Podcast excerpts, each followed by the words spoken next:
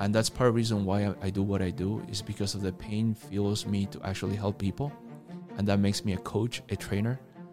But these people that I'm serving, that I'm working with, they maybe they didn't have to take those detours.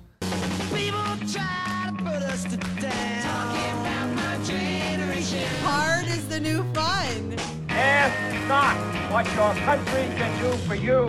Ask what you can do for your country. Going to carry the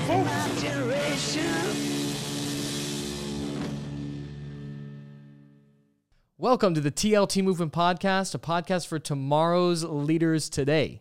We are at the very hotel that we just got done with TLT Conference 2023, and I am sat with one of our mentors, Steven. Yes. Hi there. I'm Steven. Hi, Danny. Hi, this is Steven. He is probably the mentor that's traveled the furthest in all of TLT history. He's from uh, Montreal, Canada. And I just want to chat with you about how you thought TLT Conference 2023, how it went. Yes. Uh, yes. I thought it was uh, really um, a learning experience, true learning experience for me, and uh, and the reason why is because it's been quite a while, almost eight years that I haven't been with uh, young people. And what I mean by young people is the Gen Z generation. Um, I've been working mostly with uh, adults like millennials, but uh, coming here, I didn't know, know what to expect. But I thought it was a really, really cool, really powerful experience and learning experience for me. It's interesting to hear you say for you because you're supposed to be the one kind of mentoring, but in return you get the same info that they are. So it's it it helps you out. Yes, definitely, definitely. I coming here, I I came here with the attitude yes to give, but al- but also as a learner. And a part of it is because I knew I was being immersed again among young people, and uh, I really didn't know what to expect. Uh, just because I don't know how how would it how how to communicate in a way that young people can actually receive it. And that was my one of my goals coming here is that if I were to impact young people, I needed to learn how they think and be among them and just to learn the language and, and just just be one of them. Sure. So how old are you? I'm uh, 45. Really, you don't look 45 at all. Thank you. yeah, well, that's awesome. So so you uh, don't usually work around young people. What do you do for work? Like what inspired you to fly all the way down to South Florida and come serve and volunteer? Yes, uh, basically, I um, I met um, uh, Andrea, um, the uh, the director, the organizer, um, about a year ago. Oh, oh no, beginning of this year, at an event uh, organized by Paul Martinelli, who is one of the the speakers, um, the one who the animators, and he had this event called Turning Point, and we met there and we connected really well, and she invited me right away to be one of the mentors. Nice. Yeah. And at first I told her, well, you know, that's the young people are not really my audience at this point. I mean, I've been a youth, um, youth, um, I worked with youth uh, for over 10 years in the past. But then there was a season of my life where I kind of left that and I didn't feel that was any longer my, my field. And uh, when she invited me, I didn't give much thought about it. But a few months later, I felt, uh, I, I f- I felt the need to come and uh, part of the reason why is because I feel that um, investing in young people today is it, it's almost like a must Right. with so much confusion out there um, and so much going on. Um, they just need people, mentors more than ever before. totally agree with you. So being here, s- immersing yourself around Gen Zers Yes. for three days, what was a takeaway that you had? What did you learn about us young adults? Well, it's funny because I realized uh, it surprised me that they actually like me.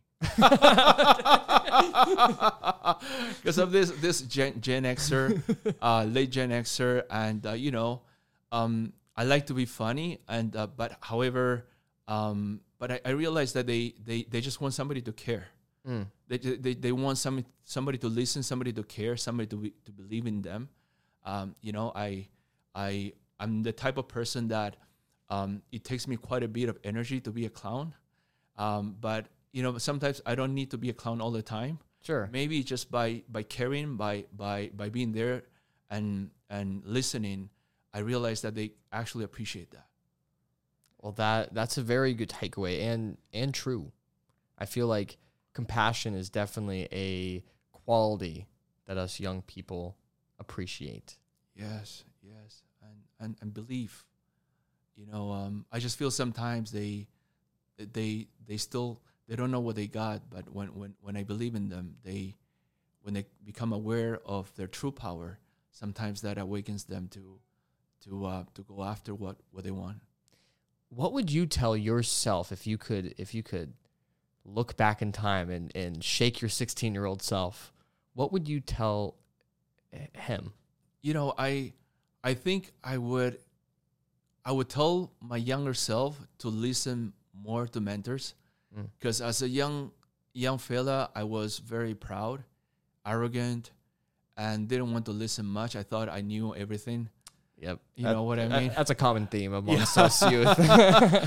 and learning a lot of things out in a hard way i wish i had listened more and uh, reach out more um, because things that you don't listen a lot of times i had to learn in the hard way Mm. and just hitting a lot of walls in order to just get um, be humble by circumstances and so if i were to go back i yeah i would i would i would i would would- listen more you would urge yourself not so much to have to go have to experience something to learn from it, but to be able to learn from it by somebody else's experience. exactly exactly that's exactly the, the, the very well put yeah So as we know, TLT Stand, which is what we called it this year, it's it's a three day event, but it's just a launching event to a year long mentorship. So each month you're going to be contacting your group of guys and kind of just mentoring them with whatever they need as far as school or job, anything like that.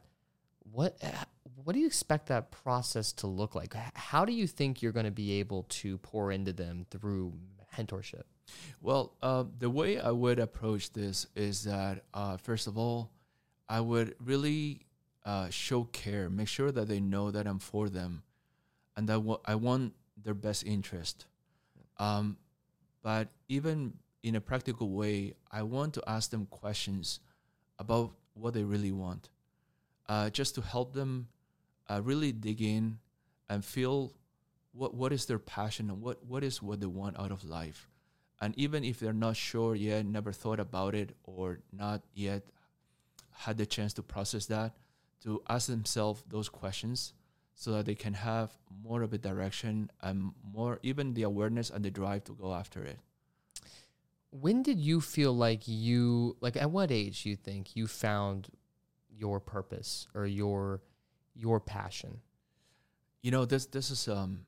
Thank you for asking this question because for me, um, the reason why this to me is such an important uh, question to ask ourselves is because um, I found this out uh, later in life in my forties. Mm. and uh, just because um, for the first 40 um, in my teens even to my 30s i still wasn't sure about my purpose of life my passions my natural strength everything was a huge confusion and throughout the pain throughout the, the process and trial and errors um, and that is why i do what i do which is basically coaching I see. helping people find clarity.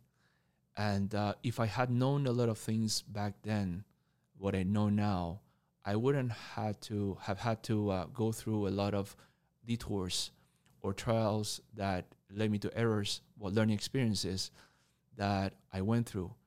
And uh, that's what I want to be for them is is that I would like to compress the breakthroughs that I got and ask them those questions early on so that they can be thinking about it, about it, processing it, and, and just uh, find out what they want um, early earlier in life, if possible. What do you think is the benefit to finding out your purpose in or your identity early on? Like why why do you feel like it's important that they learn that and don't take the time like you did? Yeah, I, I think I think uh, the advantage on, on the first first of all is I, I find that uh, it will help them navigate their career path, their Mm. life decisions. Um, I in my life I hope job to job industry to industry in my 30s, and a lot of times not knowing really what I wanted, and that made a lot of decisions based on the outer uh, factors uh, without really considering my design. Outer factors meaning like money or cars or Yes. stuff like that. Yeah, things like that, like money, company reputation, uh, benefit package, which is not bad at all. But I just feel that even if you have those, but it's not in alignment with who you are, with your design, with your values, eventually you'll find yourself uh, either bored, misaligned, um, even miserable. Sure. You know. yeah, Um, like e- even if you have it all on paper, you could still because you're not operating in your God-given purpose, Yes. in your dream, in your and you'll not be satisfied mhm. even having everything that you think you want. I find that very very intriguing. And I think that everybody is capable of no matter what happens being joyful and and having peace. A big part of that obviously is spiritual, but I believe your purpose is spiritual too. Mhm. So to find out what you want to do in your purpose, your career, Yes. is, is the channeling, is the physical manifestation of what your purpose is, hopefully, then you'll be able to live a life where you jump out of bed excited. Yes. And that is something that is so rare. And I feel like we were talking last night at the dinner, and you were asking me like how long I've been doing all this video stuff, and I've been doing it since like the third gr- gr- grade, so about like eight or nine. And you were so impressed like how I found my passion at such a young age. And the the older I get, the more I realize I'm like, yeah, you know what? I, I it is a blessing that I found that so young and it hasn't really changed. Like I still have the same excitement over it, you know, than I did back then. And it is nice to jump out of bed excited. It is it, it, it is nice to live in a in your feel like you're living purposefully and you're not drifting a, along. And I I'm in it for the same reason that you are because I feel like if everybody is able to sweep their doorstep, then the world will be clean. And so that, that's something that Anne Ange quotes a lot from uh, Mother Teresa. hmm She says that with the sim, with the symbol behind it being like, if everybody was accountable for their own selves and lived in their own purpose, then the world would be a b- better place just overall. Totally. And so I think this is v- a very honorable and cool thing that you're so passionate about doing. And usually, to my understanding, your coaching business, it's more for adults and business and stuff like that. That's right. That's right. Um, just going back, I met um, Andrea in that event, and that event, most of the people are Gen Xers, Sure. um, in their forties, you know, even fifties. And my my audience, the people that I work with, are millennials or Gen Xers, and so they are, you know, professionals. A lot of them are more successful than I am Sure. honestly, and uh, even talented. Um, so I'm I'm very used to that kind of crowd, and um, but coming coming to TLT was a new adventure and challenge as well, because I felt the need to actually invest in the next generation. Mm. That this generation cannot be ignored, is because they will be the, the leaders of the future in in five ten years Right. they will be leading corporations, being directors, the decision makers of organizations. And I just believe that those values, purpose, passion, values, um, is so important to impart it, uh, especially in, with so much confusion to, today in society. So, so yeah, so that's I found it interesting to hear you say, you know, that you coach people that are sometimes more successful than you. How do you quantify success?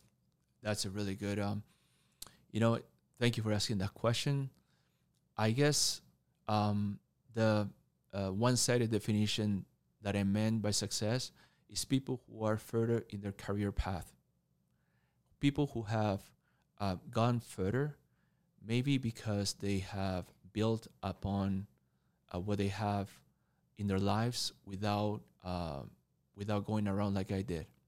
I I have I have done a lot of detours. I have done hop, job to job, industry to industry, and that's part of the reason why I, I do what I do is because of the pain fuels me to actually help people, and that makes me a coach, a trainer. Um, partly in order to avoid other people making the same mistakes. But these people that I'm serving, that I'm working with, they maybe they didn't have to take those detours, and their career has gone um, in levels, level to level, always going up, Right. building up. So that that in that sense, and success in that sense, um, although it's not you know the the total meaning of success, Sure. but that that was what I meant. They're probably further along than I am in, in their careers. Cool. So it's it sounds like to me that Paul Martin, Helly, and coaches like him have have helped you um, Yes. find a little bit more of what your pur- pur- purpose is. Yes, I, actually, i- it's um, in my forties. I I've always tried little here, little there, and um, found out little pieces of me in knowing myself. Um, but just getting involved with organizations such as John Maxwell and Paul Martinelli has um, enabled me to know more about the craft of coaching, Mm. personal development, and Paul Martinelli, especially in the business area. He's just very gifted in, in the business part. But uh, before meeting um, John Maxwell and Paul Martinelli, I went through uh, a few coaches already, programs that have helped me in part slowly discover my own design and my, my person, what I want, my purpose. And um, for me, it was kind of pieces coming together over time, over a long period of time, where now in my po- coaching package, I just compress it all in a few essential steps so that these people can actually experience the breakthrough that I, that took me probably 10 years to experience Wow. in a short amount of time. So yeah, that was the idea is is to make it shorter for people and more um, yeah shorter and save save pain. That's very cool. And I, I almost like to view this this life coaching as the same way I would view someone who coaches a professional sports team. Just because they can't play as well as the players out there Mm. doesn't mean that they're not as qualified to call the best plays. And so you have gone through some a decade worth of extensive research into how to develop your passion and purpose and figure out who you are and who's who are. And so I think that's that's super cool that that your goal is to kind of compact that time into something short but it just as impactful and meaningful. Yes. Just to give you an example, there's this bright uh, during the pandemic. Um, he he came. We we met uh, online. He had no idea what his next step was, and uh, what happened is that through th- he, he he he was a, a high school teacher, but he didn't know what to do after uh, during the pandemic when when he started it, and so we did uh, a, a coaching session of three in in three months, and. Uh, what what what happened is that in what took me four years uh, to discover, in three months he got all the breakthrough, and then by six months he was actually speaking around his region to high schoolers. That's cool. By eight months he wrote his first book, and a year and a half his second book. So he, he just went exponentially. I'm like, wow, man. That's awesome. Yeah. Oh, that's so awesome. I I love hearing especially pandemic stories like that because there's so many times in history, you know, uh one in recent-ish history would be the Great Depression in the th- th- th- 30s. We're kind of a little bit worldwide.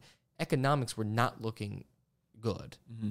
And for a lot of people, they adopted this mindset uh, that still lingers today as far as hoarding or saving, uh, penny pinching, all this stuff to not be as poor as you were back, you know, in the day, in the long di- di- di- distant memory. But at the same exact time, that book, Think and Grow Rich, is written. The same time, created some of the richest men on the planet. Hmm. And so I feel like it was repeated history during COVID where a lot of people took COVID as a really great excuse to bow out, to go, hey, I lost my job, had to move back in with my parents. You know, my life stinks. It's so hard. The government stimulus package just wasn't enough. I'm still trying to get my job back. And then there's people like this guy that went, hey, look, like teaching in person at least is kind of out. What can I do? And within a year and a half, takes the pr- proper steps to get help in order to find out, in order to write two books. Yeah, And that's so that's so cool to me. that's impressive. That's was, so cool. I was so happy for him. I was so happy. I was very impressed. And And you don't feel a sense of envy. no, no, no at all. I was I was very happy. I I said, man, I I, I just I, I think you um, you outgrew me. you can go to the next mentor. you can go to the next coach. You know. That's cool. That's and I love that so much because some people that if coaching wasn't their passion, they they'd be in it for the finances or the power or whatever that may be. And if somebody were to get you know more successful than you, you might be like, hey, what the heck?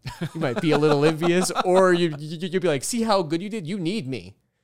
But it's it's cool. It's so cool to see you in your passion that you're genuinely happy for him and you want to send him on up to the next level.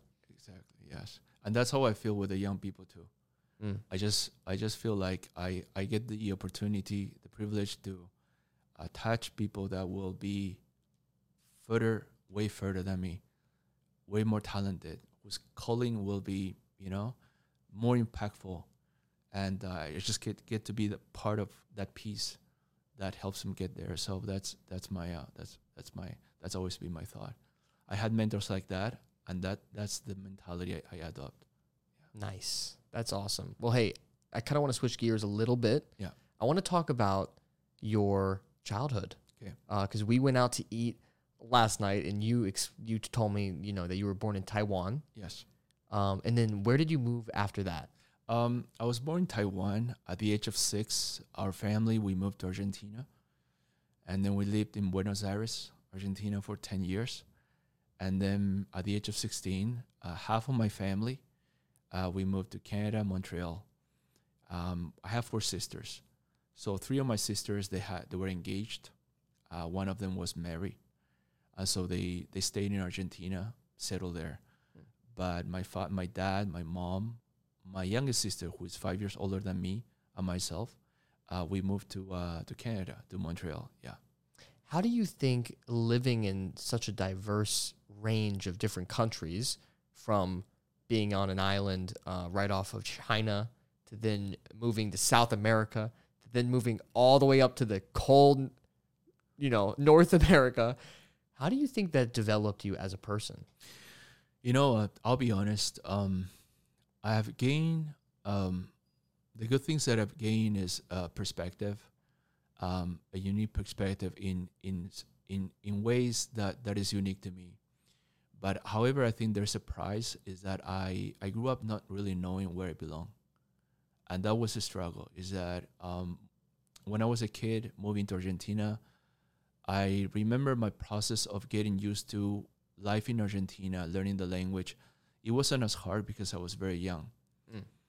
But then moving from Argentina to to Canada, that was a different um, different different thing. And so I have lived in different communities where uh, throughout my life, I've always asked myself where I belong. You know, not quite being able to fully identify myself with the group or the ethnicity that, that I that I was living among. And that was a struggle.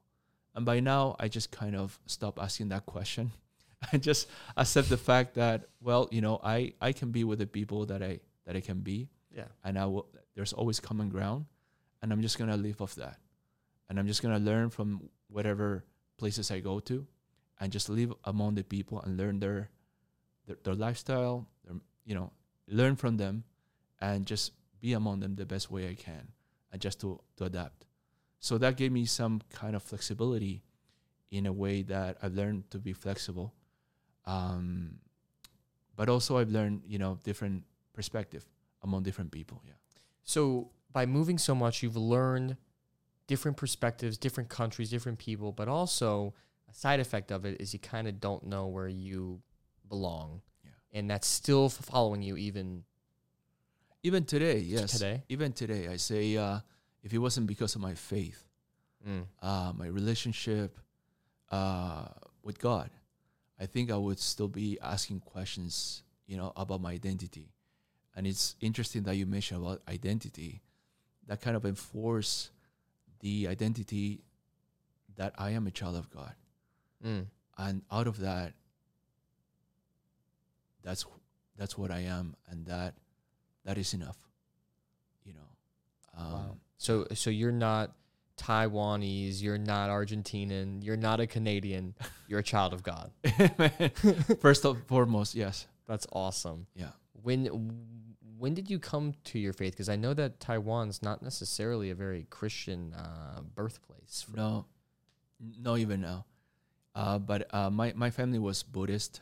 Uh, we worship idols, and um, it was when we moved to Argentina at the age of six that my parents start uh, got invited by a by a brother at church, and um, to to attend church. And then my dad wanna force started to force me to go to Sunday school, and uh, because he didn't want me to sleep in during Sundays. Sure. And then at the age of 13, I went to a camp, and that's where I received Christ as my Lord and Savior. That's very cool. How is that when when you go back to Taiwan? Because I assume that you still have family there. Yeah. Being that Christianity is pretty foreign concept to them, how do they take that? You know, our family, our family in Taiwan, they see the blessing of God in our family, and uh, they are open Hmm. to recognize the, the hand of a divine hand on our family because all my sisters, their marriages, their kids are all healthy, walking with the Lord. Where most of my family in Taiwan are broken families, and uh, that's kind of passed on generationally. Mm. And so they kind of see the hand of God in our family, and um, and from time to time they're open to actually uh, know and even you know be be approached or be um, open to Christianity in, in ways that because they see the blessing they the things that they ask the idols that they worship idols in order to get what they want to get they see it in us in our family Wow. yeah That's very, very interesting and cool. What what does idol worship look like? Because I, I am that's a total foreign concept to me. I don't even know what that is. Uh, Taiwan, they have a few main idols that we uh, that they worship, and uh, they have their own names besides Buddha. And uh, so their main idols, some are females, some are males, but they there a lot a lot of focuses on prosperity, protection, Mm. fertility, um, you know, financial blessings and things like that. So is it they're actually like worshiping the statue, or the statue, like the cross up on the wall, would be a symbol for this deity? Yes. Okay. Yes, they they have a look, they have a look to those statues, and they have a name as well, you know, and they have their own name. Um, but beside that, it's also a custom to actually worship uh, ancestors, Mm. uh, where you not just pay them respect, but you you actually pray to them. You actually uh, Like they are a god. yes, Oh, ask them for protection, ask them for uh, blessings, fertility, um, and things like that. Very intriguing. Very, very interesting. Yeah. All right. That's cool. I we, we we talked a little bit about that last n- night, and, and it's so foreign to me that I it, it's intriguing to me. Um, so I'm just curious. It has nothing to do with a leadership podcast, but it's cool nonetheless. um, do Do you want to get into some geopolitical conversations about Taiwan or no? Um, you know, I I'm in a generation where I don't I don't um like what, what what's hap- happening with Taiwan and China does not ar- arouse um an- animosity against um not the people but probably the party. The CCP. Yeah, it's just because there, there's been always tension between Taiwan and China, but mostly it's because of the Communist Party that wants to take over, uh, that considers Taiwan as part of China. So, to my understanding, Taiwan was a part of China for a long time, and then in the fifties, they had a liberation where they became independent. Um, what happened is that Taiwan Taiwan was never um, legally part of China. Oh, Yeah. What happened is that there was a, a war eh, of parties, two, two different parties, the Communist Party and the Kuomintang Party. And they, uh, after the war, uh, after Japan, Japan t- um, left um, China um, after the World War II. And um, the Communist Party party took over, and the Kuomintang, which which was used to be the main party in China, escaped to, to Taiwan oh, and it was the mission of Taiwan, the, the Kuomintang Party, to o- go back to China to liberate China from the Communist Party. Th- that Oh. never happened. And so Taiwan always had their self-governing law, their government, and their constitution ever since their republic, um, as opposed to the Communist Party China, which is which is their own. Wow, that's very interesting. I did not know that. I, I for some reason thought that Taiwan it was like a different race of people or something. But to you, to my understanding of what you just told me is it's more of an ideology that it, it was a whole party that separated and went to Taiwan. Yeah, like the Taiwanese people, they have they, they, were already indigenous people in Taiwan, uh, but the the huge uh, huge population of the Chinese Kuomintang moved to uh, moved to Taiwan, and uh, so you have different um, backgrounds in, in among the Taiwanese people, but yet for since the beginning they had always had their own uh, constitution, their own political uh, you want to say party, self governing. Um, self self governing uh, uh, political political um, structure, and so yeah, So so you think that they should uh, that we should help them if if China were to want to take them? well, I, I, I the thing is that I don't believe that Taiwan is part of China to, to begin with. Right. Um, it's um, but the thing is that it doesn't mean that they, they, they cannot come to a cooperation collaboration. But when China says that Taiwan is part of China, uh, that's to me that's that's it, it never was. It never was. Yeah. That's that's very good to hear from you because I I get little snippets online of what's going on and they say it's a one China and that's kind of their their thing. Taiwan really desires to be independent. Obviously, we are in uh, a relation with them where if they were to get attacked, you know, it's kind of our duty to step in because they're small country. Uh, we we already don't get that many views on this podcast, but we're definitely shadow banned now because YouTube does not like this conversation. Um, I think I'm pretty sure they're pro China. To be honest, I think. Okay. Um, but hey, I'm I'm down to get bold, baby. Let's. no, you know it's funny because United States is allied with Taiwan, and it's one of the uh, uh, strongest ally of United States.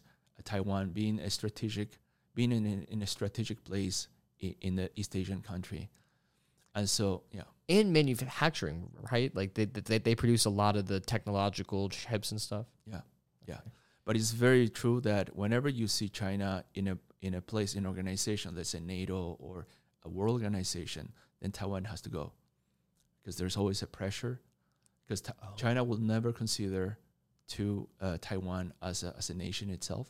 So in the presence of when whenever he steps in into a into organization, then Taiwan will mostly have to be a step out.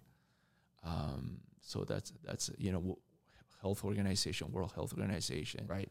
and uh, yeah, things like that. So do you, do you give this a, a good bit of thought, being that you're from Taiwan, or or, or no? You know, it, I, I at this point, I know my previous generation they will, uh, even Gen Xers, but I'm a late late uh, Gen Xer, and uh, just because in my in my background, I have had so many issues that I had to issue, I, I had to deal with Mm, in my personal life, so I kind of put that aside. I see. Um, yeah. Because I'd be curious if, if you give this a good amount of thought, how you think there can be a win win. Like, how do you think that they can? I mean, that's obviously like we're going deep into some crazy geopolitical, you know, solution that I'm not expecting you to have at all. But I, I am interested if if you've ever thought about that, like how they both can win. I think I think a win-win would be a collaboration among both these two countries, which um, which is not probably not the vision of the Communist Party at this point, Right. and that's the difficult part because the Communist Party has the vision of of taking things that they believe they, it belongs to them, right. and so uh, there- because it's authoritarian, so it, it's very hard to uh, unify uh, Taiwan, which is democracy, and still respect the freedoms that they have, and they'll, their self-determining um, uh, political structure, while belonging to this greater, you know, unify with this China, which is a communist authoritarian um, political structure. Yeah. I see. So, what two countries do you think are have a good example of a collaboration? What's a what's an example of that in the real world? Well, in China, I, i- with China, with China, I believe it's it's hard because it, we we see what's happened with Hong Kong, Right. and um, you know, and then you start wondering, like, you know, it's it's whether that's that's really possible to have um, that kind of that kind of idealistic uh, scenario. Um, Hong Kong being part of uh, the English colony for such a long time, but now being returned to China. And uh, you know, a few years ago you see all the protests and what, what was going on, the the suppression that that happened. So um, yeah, it's it's it's. I just don't see it happening. Dang. You know, this podcast definitely is already controversial. China definitely doesn't like that we're talking about this. YouTube definitely doesn't like that we're talking about this. So I'm just going to come out and say something that has been on my heart for uh, quite a long time Yeah. that I have been really, really praying and pressing in and trying to strategize how the heck I personally, with the community of people that I have, help these people. Uh, but I want to educate our audience about the Uyghur Mu- Mu- Muslims. I don't know if you know about what's going on in uh, Western China, but they have modern day concentration ca- camps that are very real, that they're oppressing a race of people that call themselves the Uyghurs. Uh, it's a sector of Muslim people, and China literally you, you can look all of this up. It's, it's it's real, and the NBA actually banned one of their players for mentioning something about it because China has such a heavy investment in the NBA. But they have a modern day concentration camp, and if you um, care about the Jewish people, for instance, and the Holocaust that happened with World War II, and you think to yourself, oh, I would have been somebody that helped them. I would have been somebody that uh, protected them or stood up for them. I believe that you have an opportunity right now to do that with people that are in concentration camps in slavery right now that are being castrated so that they cannot reproduce. Wow. They're they're being targeted by the CCTV feeds to have face detection software to choose the features that they know this certain race has, and then they go pick them up. There are articles and videos online that you can watch. It gets banned quite often. Uh, I would check Twitter. I would look it up if this interests you at all. If you're hearing about this for the first time, please go do, do, do- do your own research. But that, hopefully, this does not go uh, null and void. That somebody hears this that didn't know about this and wants to do something. I don't know what to do. Mm. I'm not about to go get a camera and go make a documentary out in the middle of communist China. Right. I don't know how to help these people, Mm. but it is sad and it weighs heavily on my heart. I don't know if you've ever. I never heard about of this. I never heard of this. Yeah, Right. most people that I talk to haven't. I found about this years ago because it's been happening for a while, and the oppression that they're under is pretty extreme. Um, the concentration camps they're pretty malicious, where they're not necessarily executing them, but they are castrating them so that they cannot reproduce. I guess they learned from the uproar of the Holocaust, being like, well, we can't necessarily kill them, but we can work them to death, and we can make sure that they don't repopulate. It's sick. Mm. It's disgusting. Yeah. Um, so with that being said, you know, um, so Paul Martinelli, he's a great guy, right? Great speaker. Am I right? I love Paul Martinelli. I love John Maxwell. These are my mentors. Yes. no, leadership is good, but what are we leading? Um, you can't do it all. Hopefully, we can make an impact in the. I love what Andrea Hazim says all the time. She says, "Change your world, change the world." Just because you don't have a million followers on Instagram, just because this podcast doesn't get a million views an episode, doesn't mean that we don't have an impact on the people directly around us. And so I appreciate you greatly for your ca- character to volunteer and pay your way to come all the way here so that you can help out four teenage guys. And I know that that may not That's seem. five. Oh, five? Yeah, I, I got Even five. better. I got the privilege of five. That's awesome. That's awesome. But yeah, it's like that may not seem like you're changing the world. It may not seem like you're rescuing the Uyghurs, but you are making a big difference with a ripple effect that you'll never be able to see with your own eyes. That will go generations. This education that you are blessing these young men with will stick with them forever. And I know this because guys in your group personally told me. So Thank you. thank you so much. Uh, I've appreciated our conversation. It got a little all over the place, but hopefully it was educational. Hopefully you enjoyed the episode. If you did, please comment below, share it with a friend.